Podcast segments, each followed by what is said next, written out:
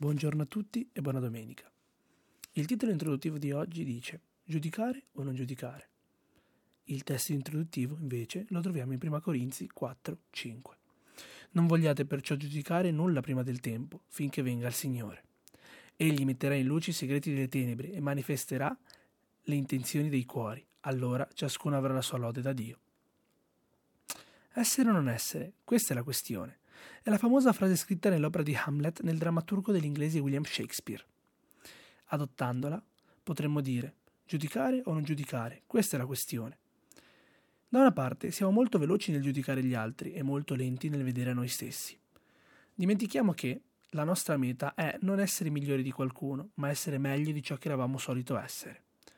Certo che possiamo giudicare e valutare al nostro prossimo, quando però ci siamo visti prima noi stessi, quando abbiamo tutte le informazioni, quando lo facciamo con umiltà, quando diamo dei riferimenti biblici e ciò che ci muove è l'amore, il proposito di restaurare e aiutare a crescere. È buono applicare il consiglio di Thomas de Kempis. Cerca di sopportare con pazienza le debolezze e i difetti altrui, qualsiasi sia il tipo, perché anche tu ne hai tanti che gli altri devono sopportare. Se te stesso non puoi essere come desideri, come puoi pretendere che gli altri siano come vuoi tu? Pretendiamo che siano perfetti e noi non emendiamo le nostre miserie. Secondo Paolo, ci sono 3 problemi a Corinzi con i fratelli che giudicano il ministero. Il primo problema è il momento del giudizio. Si tratta di un giudizio anticipato, in anticipo, fuori tempo, un pregiudizio e in genere è negativo. Quello sguardo ci porta a un giudizio preventivo e interpretato male. Il momento giusto per il giudizio è il ritorno del Signore. Il secondo problema è giudicare con regole sbagliate.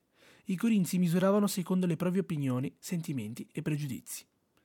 L'unica regola sicura è quella dell'invariabile scritto sta della parola di Dio. Il terzo problema è la motivazione sbagliata. Nei Corinzi la motivazione non era spirituale.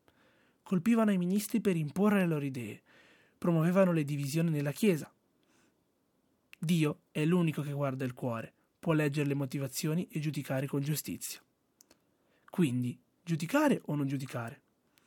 Elena G. White ci sfida, dicendo così: Cristo si è rivestito della nostra umanità per poter essere il nostro giudice. Nessuno di voi è stato designato per giudicare gli altri. Tutto ciò che potete fare è correggere a voi stessi. Vi esorto, nel nome di Cristo, a obbedire l'ordine che Lui vi dà, di non sedervi mai nel posto del giudice. Giorno dopo giorno questo messaggio ripercosse le mie orecchie. Scendete dalla pedana del tribunale, scendete da esso con umiltà. Elena G. White, Consigli per la Chiesa. Buona giornata col Signore. Amen.